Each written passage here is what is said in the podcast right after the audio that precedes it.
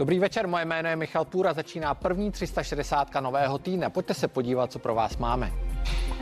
Do voleb zbývají poslední dny a kampaň vrcholí. Jaký hodnotí bývalý prezident Václav Klaus? Co říká na poslední aféru Andreje Babiše a čeká ještě nějaké překvapení? O tom bude řeč v úvodu. Václav Klaus bude mým hostem a řeč bude nejen o politice, ale i o jeho zdraví. Světem hýbou takzvané Pandora Papers, které se podle mezinárodní skupiny novináři týkají i českého premiéra Andreje Babiše. Ten tak musí pouhé dny před volbami vysvětlovat převod 100 milionů na nákup zahraničních nemovitostí. Babiš kauzu označuje za umělou a odmítá, že by pral peníze. Podrobnosti proberu z dvojicí zkušených biznisových novinářů a šéf, diplomatické, a šéf americké diplomacie přijel do Francie hasit nebývalý diplomatický spor. Vztahy Paříže s Washingtonem provázejí po takzvané ponorkové krizi. Velká Velké zhoršení a na pozadí je otázka, jak moc ještě může Evropa na Američany spoléhat. Budeme o tom mluvit v závěru pořadu.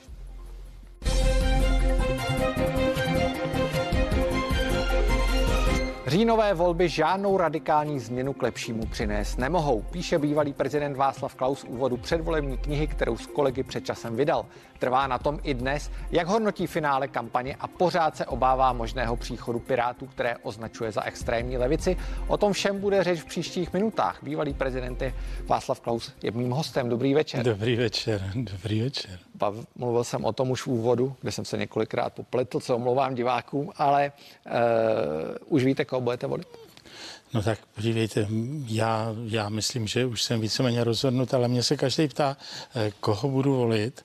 A já v souladu s panem kolegou Jaklem u nás v institutu říkám, to je blbá otázka. Ptejte se mě a kohokoliv jiného, co budu volit. Jo? Ne koho budu volit, co budu volit. A já zejména bych si troufnul říci, že v tom, co budu volit nebo nevolit, mám jasno, mám jasno už dávno, v podstatě jsme to popsali i v té naší knížce, čili já budu volit co, to, kdo prostě se bud, trošičku odvažuje vzpírat tomu zoufalému sesunu, který probíhá v našich zem, v naší zemi a v našich zemích tady v Evropě beznadějnému sesunu doleva, zoufale do piráctví a do, do všech těchto těch fenoménů, tak já myslím, že hledejme si každý mezi těmi potenciálními mm, stranami, které tady jsou, strany nebo jednotlivce, kteří k tomu, co opravdu mají co. Od kdy, od kdy ten posun podle vás trvá? Kdy, kdy vlastně začal? No tak ten posun trvá už desetiletí v nejrůznějších provedeních, v nejrůznějších eh, svých variantách, verzích, ale ale eh, ten k tomu sesunu dal obrovský urychlující, akcelerující impuls. To dalo to, co se stalo v loňském roce COVID a, jak já vždycky říkám, méně COVID jako nemoc COVID-19, ale více covidismus neboli ideologie, která se stala základem reakce vlád zemí západního světa a která nás ponižuje, utlačuje, ničí, zbavuje nás demokracie a tak dále. Takže já vidím tadyhle ten urychlovač ten byl bohužel tam ta hloupá epidemie, která byla ještě zesílena hloupými zásahy států. Vy jste v té knížce, kterou jste spolu s kolegy vydali, eh, píšete o kvalitativní změně, celé, změně celého západního světa. Jak to myslíte, kvalitativní změnu? Je to čistě politická změna, je to ekonomická změna, nebo to je celá společenská změna? Já myslím, že to je celá společenská věra, která, změna, která má své aspekty politické, ekonomické, sociální a celou, celou řadu dalších. Prostě eh, to, co se stalo v posledních dvou dekádách a urychleně, má to své výkyvy v urychlených chvílích, prostě to mění podstatu západní civilizace, podstatu mění k horšímu a proto mluvím o tom relativně novém slovu ne posun, ale sesun. Prostě jsme na šikmé ploše a na té šikmé ploše skoro nikdo nebrzdí, tak se to sesouvá, sesouvá stále níž a, a vidím-li kampaň, kampaň, ne, že bych sledoval každý výrok, který, který proběhl, ale sleduji-li naší volební kampaň, tak vidím, že tomu sesunu se nikdo nebrání. Jsou jedinci a jednotlivci nebo malé strany, které zásadně bojují se sesunem k masové migraci jako způsobu řešení lidských problémů. Jsou strany, které se odmítají podřídit diktátu covidismu a zásadním způsobem oslavit lidská práva. Jsou strany, které, které prostě vnímají velmi, velmi silně zesilující expanzi Evropské unie a daleké oslavování národního státu a tak dále. Jsou strany, které vnímají obrovský náskok k zelenosti. Je, jejíž nejtypičtějším představitelem je paní von Leyenová a její Green Deal v dnešní Evropě.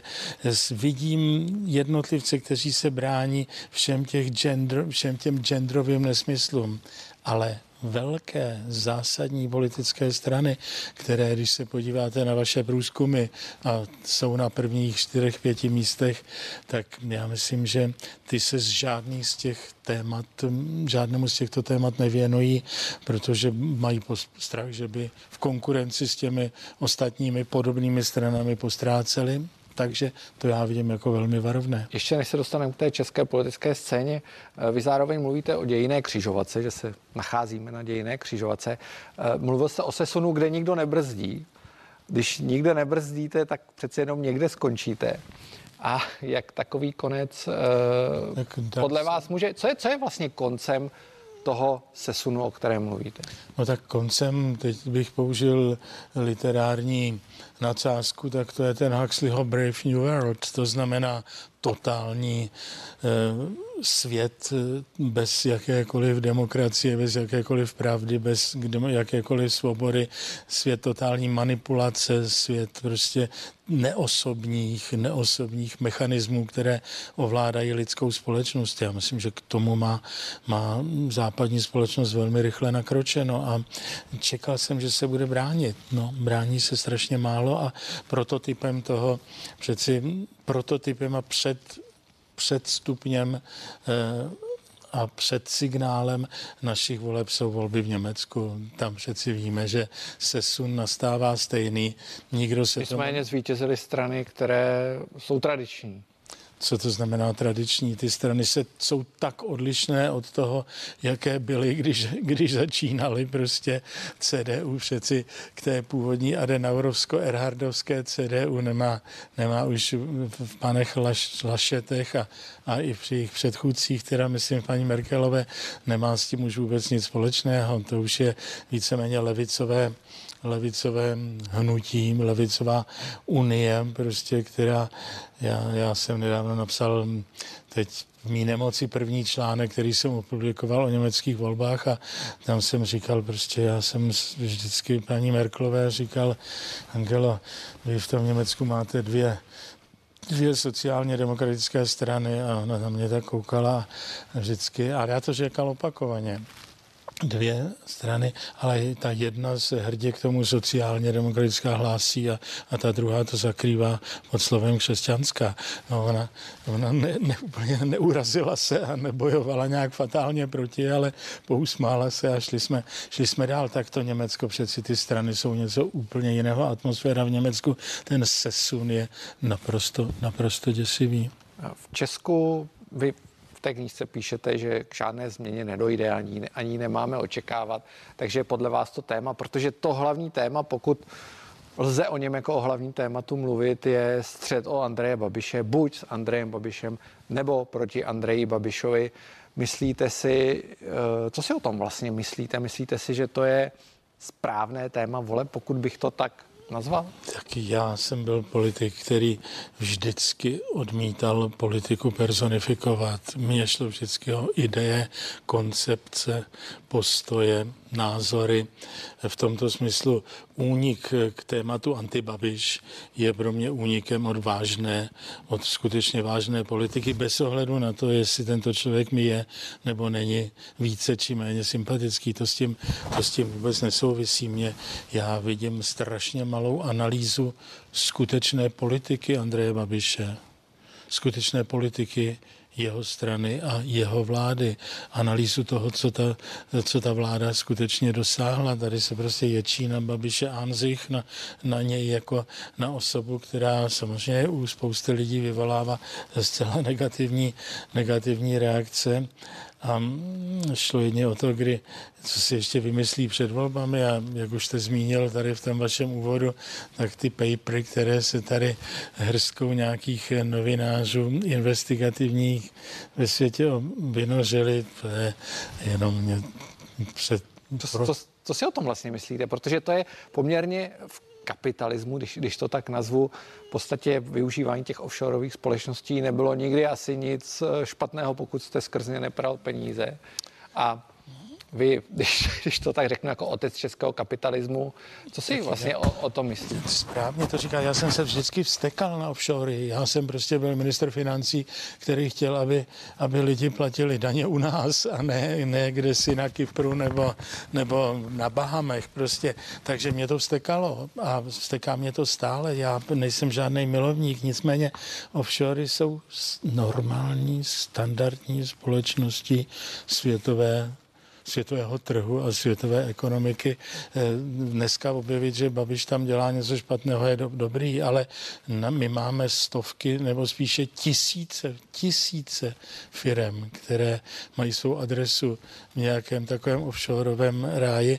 Nic jsme s nima nedělali, nikdo, naše vlády, ani ty předchozí, předpředchozí a tak dále.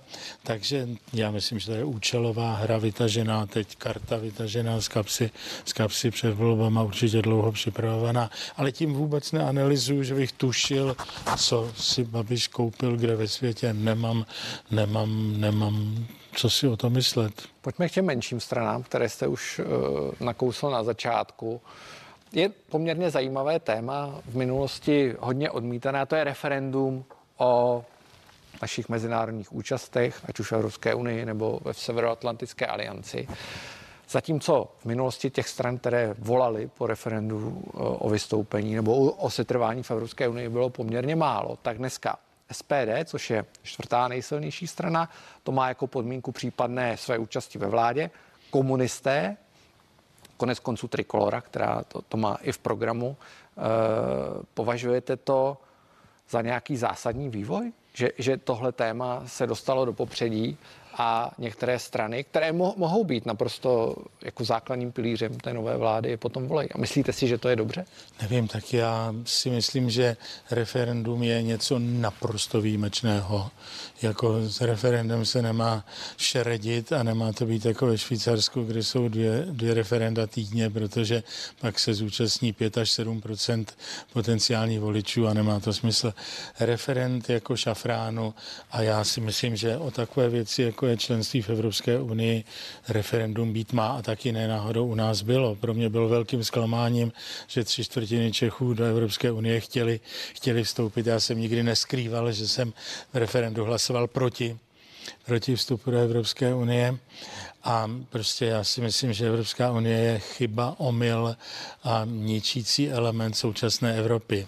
Ale referendum an sich samo o sobě to nemůže vyřešit. Já myslím, že nám absentuje vážná debata o Evropské unii. Vážná, které by se všichni zúčastnili, vypointovali, vyargumentovali, vyargumentovali pro a, pro a proti. Takže jestli teď někdo vyvolá další referendum o Evropské unii, tak já myslím, že to bude blamáž pro všechny a nikam to moc nepovede. Ale říkám to jako někdo, kdo považuje Evropskou unii za tragický omyl evropského vývoje. Ale nemám nic proti tomu, ať, ať s tím kandidujou. Co to znamená vážná debata? Protože uh, asi nejsme, Česko není v úplně v postavení, kdyby mohlo měnit chod Evropské unie. V některých momentech může zablokovat, Eh, některé ty návrhy, ať už Evropské komise z členských států, co jsme viděli u Green Dealu, kdy konec konců vláda Andreje Babiše schválila Green Deal a mohla ho v tu chvíli vetovat. Eh, tak jestli takhle vypadá skutečně uplatňování... Ne, neřekneme to, že vláda Andreje Babiše k mému steku schválila ten Green Deal a, a neprotivila se tomu, ale prosím vás, v naší politické, na naší politické scéně, v našem parlamentu všechny další politické strany, všechny ty slavné koalice K2, K2, K3, nebo jak to dneska nazýváte, všechny tyto koalice vyzývaly Babišovu vládu, aby ten Green Deal schválila. Tak to, to myslím, že bychom tady voličům, kteří už to zapomněli, měli říci jasně, všichni fialové a všichni piráti a všichni zelení a všichni lidovci a všichni topky prosili Babiše, aby to tam schválil. Tak to je potřeba do celé té debaty vrátit, tadyhle tu debatu. Já bych byl strašně rád, kdyby, kdyby Česká republika dozrála do fáze, že by bylo smysluplností vážné referendum o setrvání v Evropské unii. Byl bych šťastný, kdyby do této fáze dozrála. Já mám pocit, že takhle jsou to jenom eh, pokusy vyjádřit svůj názor té či oné strany, trikolory nebo koho ale já nemyslím, že by to bylo řešení. Mimochodem, takto, takovéto referendum, i kdyby náhodou 51% hlasů řeklo, že ne, tak já myslím, že by bylo druhý den zrušeno, prohlášeno za neplatné. E, Evropská unie by sem poslala nějaké, nějaké jednotky, které by nás začaly vyučovat, že děláme strašnou chybu. Čili já, já nevidím v tom nějakou velkou, velkou naději. Nevidím v tom velkou naději. Prostě, ale dobře, podporuji jakýkoliv atak na myšlenku Evropské unie a její nesmírně šířící se role v lidské společnosti evropského, evropského kontinentu. To považuji za zhoubu a kež by to nebylo. Která ta z těch stran má vlastně vaše sympatie? Vy jste mluvil o těch menších, to SPD, Trikolora, Přísaha. Přísaha, a ani, ani... Je tam i volný blok Lubomíra Volného ale nemyslím, mluvím o stranách vážných a mluvím o stranách, které nějakým způsobem mají naději eh, v tom parlamentním souboji umřít. Já, já ne, nepochybně je pár ministraniček, které vůbec neznám a kde mají napsáno v programu nějaké rozumné věci, ale to není realistické, to není zajímavé, to není politicky zajímavé, to je zajímavé pro historika nebo pro někdo, kdo se zabývá niance. Prostě z těch stran smysluplných, vážných, hm, hm, rezolutně proti Evropské unii vystupuje nepochybně Okamurová SPD a, a Trikolora. No, včetně jejich složek, zejména svobodní, teda to ano, jinak já to nevím a nevím, co... Takže se budete rozhodovat mezi těma dvěma. To nemám důvod prozrazovat. Já myslím, že, já myslím, že kdybych, kdyby můj syn nadále vedl trikoloru, tak, tak jsem žádnou, žádnou úvahu dary vůbec ani neprováděl a veselé bych se k tomu přihlašoval.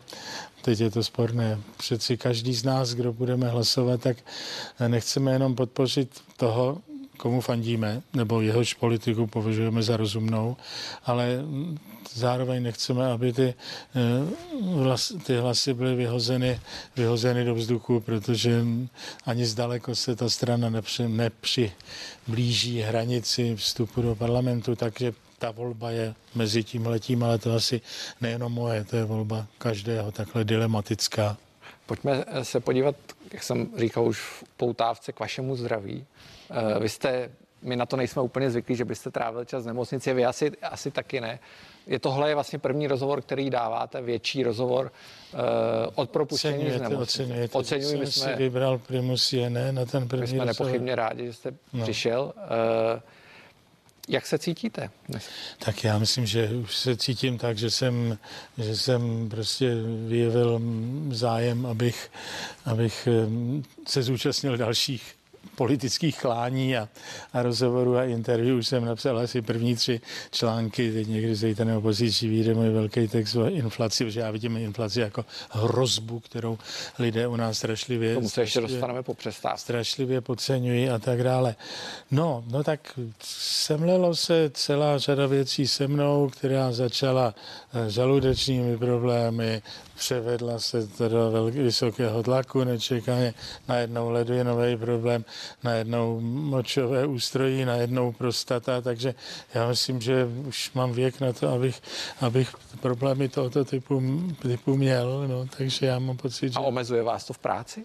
No tak eh, už jsem se tak zmátořil, že už jako trošičku, no ale tak pánové, té prostaty se všichni dožijete, tak, tak se na to moc netěšte.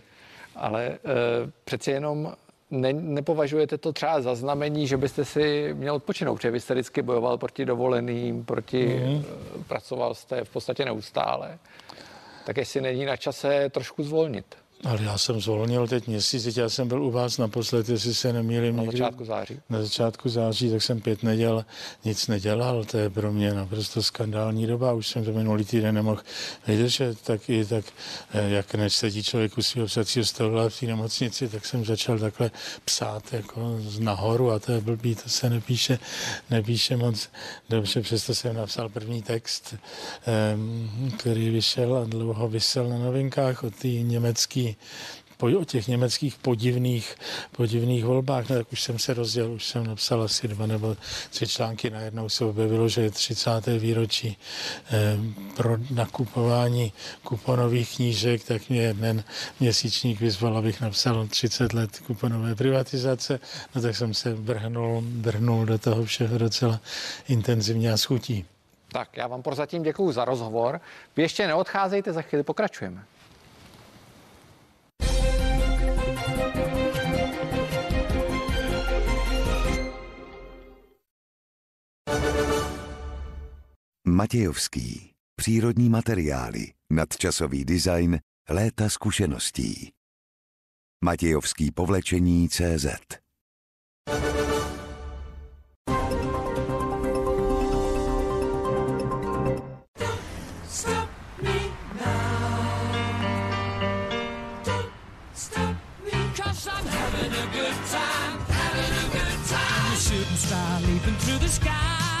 Toyota Corolla.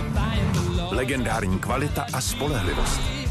Nyní ve své nejdynamičtější variantě GR Sport.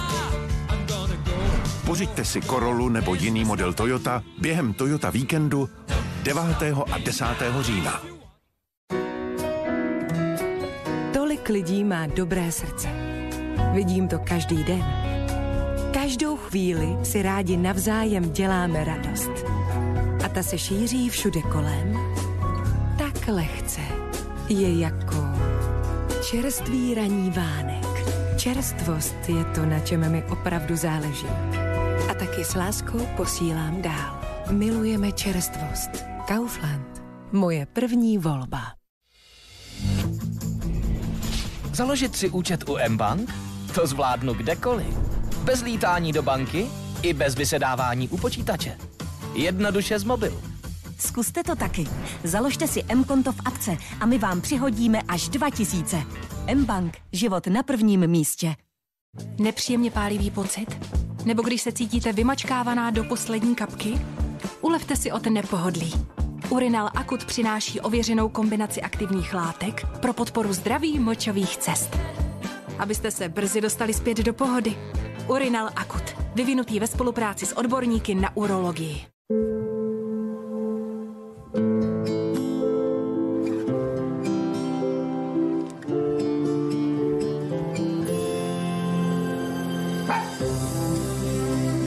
nejjemnější čokoláda, výhradně z alpského mléka, Milka, jemnost chutná lépe. Můj gelový vynález pro brilantně čistou toaletu. Ale Brev zná snadnější způsob. Nový Brev Brilliant Gel All-in-One. Účinná čistící síla, ochrana před nečistotami, svěžest a působivý lesk. Absolutně brilantní. Nový Brev Brilliant Gel All-in-One. Jednoduše brilantní. Jste v cíli.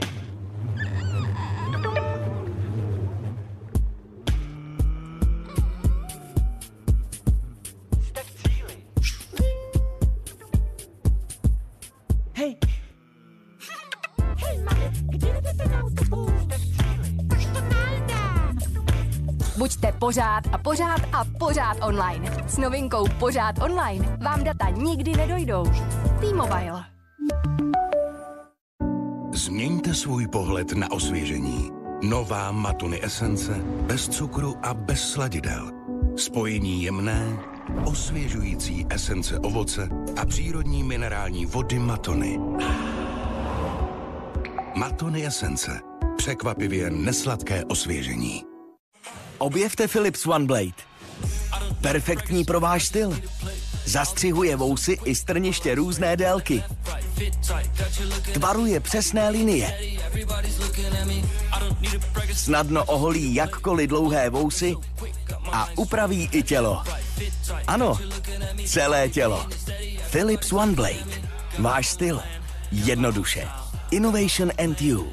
Philips. Philips OneBlade najdete v prodejnách DM.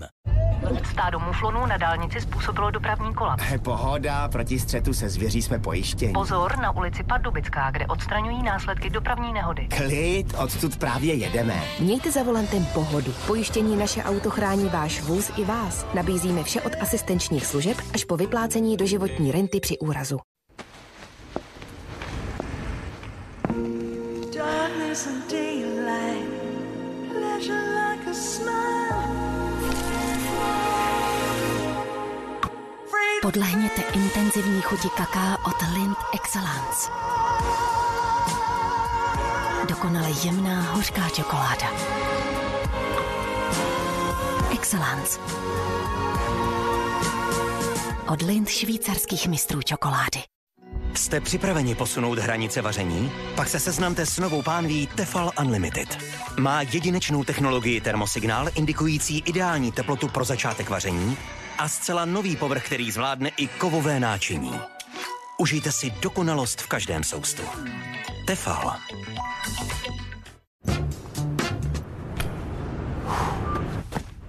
One, two, three, hit it.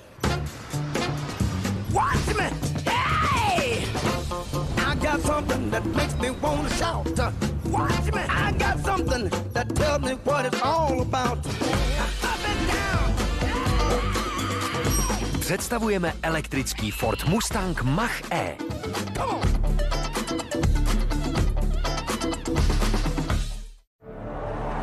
Jsem chytrá síť a stvořila jsem místo, kde se potkávají ti nejlepší. Místo, kde vládne sport. My jsme sport.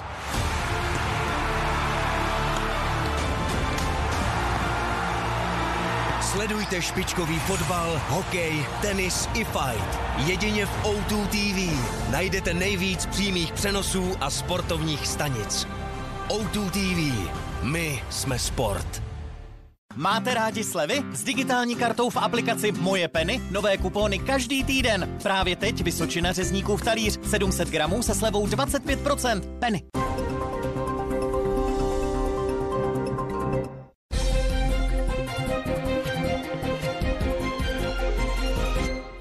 Jsme zpátky, 360 pokračuje. Česko zažívá největší zdražování za 13 let a vyhlídky nejsou nějak optimistické. Ceny energií před zimou lámou rekordy, zdražuje běžné zboží i bydlení. A do toho se rozhořela válka vlády s bankéři České národní banky, kteří drží kormidlo měnové politiky. Mým hostem ve studiu zůstává bývalý prezident Václav Klaus. Ještě jednou dobrý večer. Dobrý večer. Jak už jsem říkal v té upoutávce, vidíme rekordní nárůst cen inflace ostatně byla vždycky vaše velké téma.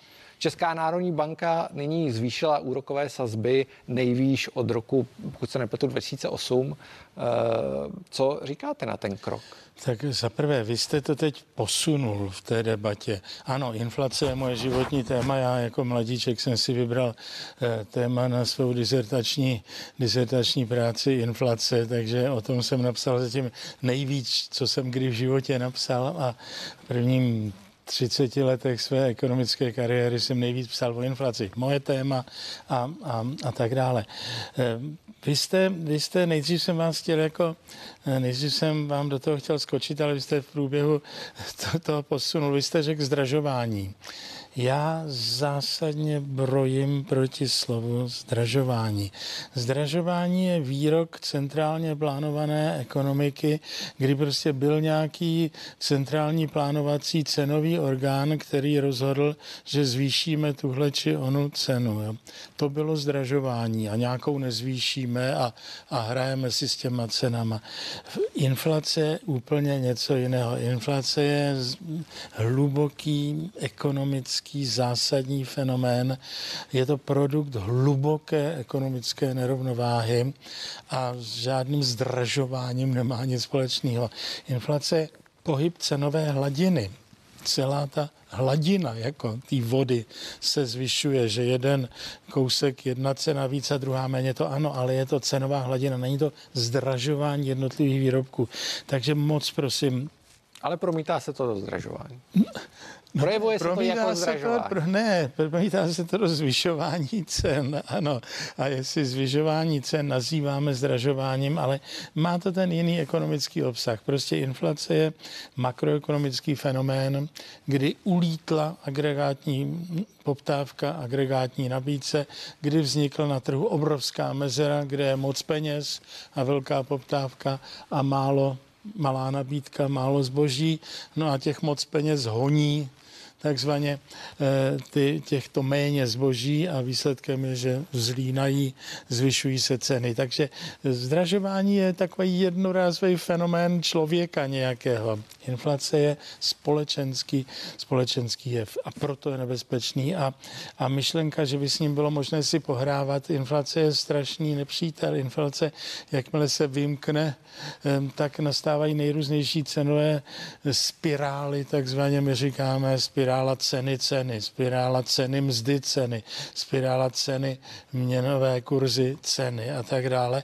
No a to, ty roztáčejí ta kolečka a zastavit to je strašlivě obtížné. Zastavit ty spirály, zbavit se jich, vymknout se jim, to vyžaduje strašně moc rozumnou politiku a nejenom, vyžaduje to jinou společnost, než je, než je ta naše dnešní změklá, nároková, vyžadující stále více a více a také dáváno jí stále více a více. Takže vidím vznik dnešní inflace jako veliké společenské, společenské nebezpečí, na které doplatí všichni držitelé peněz.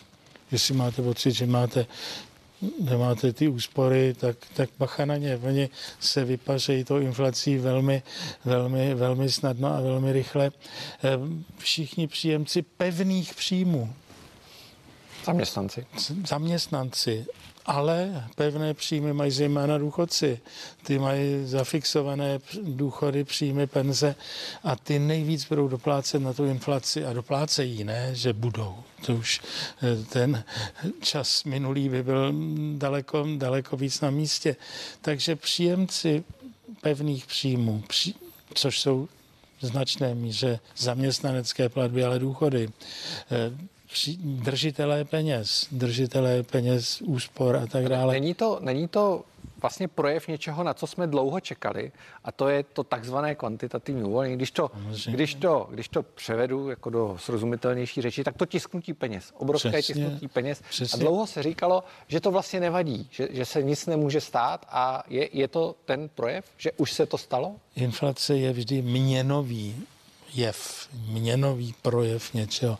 Projev nerovnováhy a toho tisknutí peněz, vy říkáte kvantitativního uvolňování, ano, toho, že se do ekonomiky valí ve snaze uspokojit nejrůznější populistické zájmy, že se tisknou peníze, valí se do něj spousta peněz, nemůže nemít obří inflační, inflační důsledky, kterých já se opravdu jako teoretik inflace nesmírně bojí. Ta, to, lidi to začínají cítit, začínají to vnímat, ale ty cenové indexy jim to ještě pořád neukazují. Tam ty cenové indexy jsou nedokonalé. Nemyslím, že by statistici schválně je, schválně falšovali. Cenový index vymyslet je obří, obří odborný úkol.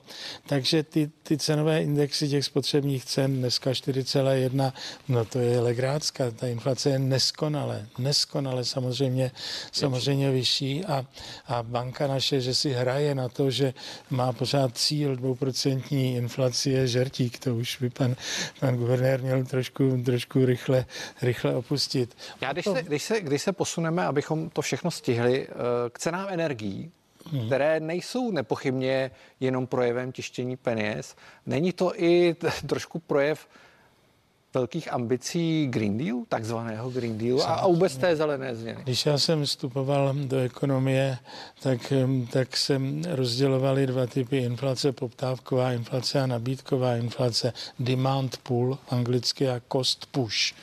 Že demand, poptávka tahne a náklady náklady tlačí nahoru.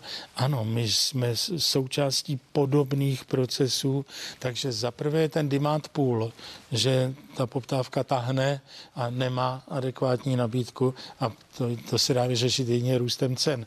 Ale současně existuje ten nákladová inflace, ten cost push, prostě kdy nejrůznějšími fenomény se ty náklady zvyšují. No a obřím, nejobřejším eh, mechanismem k zvyšování nákladů je Green Deal a násilné vyvolávání emisních povolenek, které tvoří dneska už drtivou část skutečné ceny elektrické energie. Ta energetická energie není, neroste díky demand pool, neroste díky tlaku, tlaku poptávky. Ta roste díky nákladovému tlaku, který nám předepisují soudruzi Lejenové a, a Timmermanové prostě v Bruselu. Ano, to určitě ano. Co se s tím dá dělat?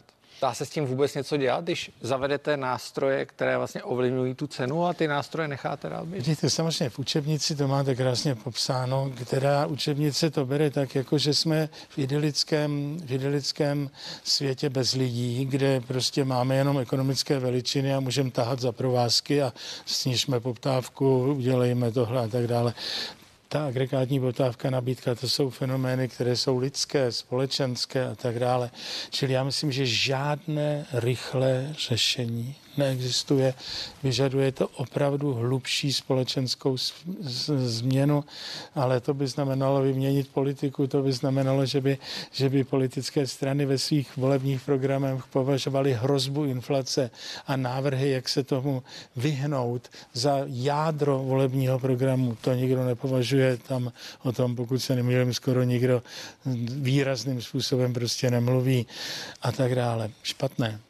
Je, je určitá cesta, řekněme, trošku uvážlivější financování. Vidíme rekordní schodky, které jsou způsobené i tím tisnutím peněz a, a to v podstatě, že ty peníze jsou velmi levné. Není to, co my jsme zažili na začátku 90. let, to utažení opasků a Slovo utažení opasků přeci vymizelo a je spojováno se zlým klauzem, že věděl, že tehdy, abychom nedopustili inflaci, abychom v té klíčové transformační chvíli nedopustili inflaci, tak musíme ty opasky mít. Já jsem vždycky odmítal, já je neutahu, já jenom je držím utažený. To je mnůstka, ale nepodstatný rozdíl. Zatímco dneska ty maláčovštiny jsou nepřetržité uvolňování těch opasků. Eh, každý noc se paní Maláčová probudí a navrhne zvýšit o pár desítek milionů či miliard peníze pro ty či ony, ač ty peníze nemáme, čili musí se natisknout pokud neopustíme tuhle hrůzu, pokud někdo dá ten mini hlas těm maláčovým a podobným, tak skončíme bez naději. A o Pirátech samozřejmě ani nemluvme. Tak já vám moc krát děkuji za rozhovor a přeji hezký večer a hodně štěstí. Děkuji pěkně. Vy s námi ještě zůstaňte, jsme teprve v polovině. Andrej Babiš má těsně před volbami nový problém jménem Pandora Papers a vysvětluje, jak to kdysi bylo s nákupem zahraničních nemovitostí. Proberu to s dvojicí novinářů a nakonec napjaté vztahy Francie a Spojených států. Pokračujeme po zprávách v 9.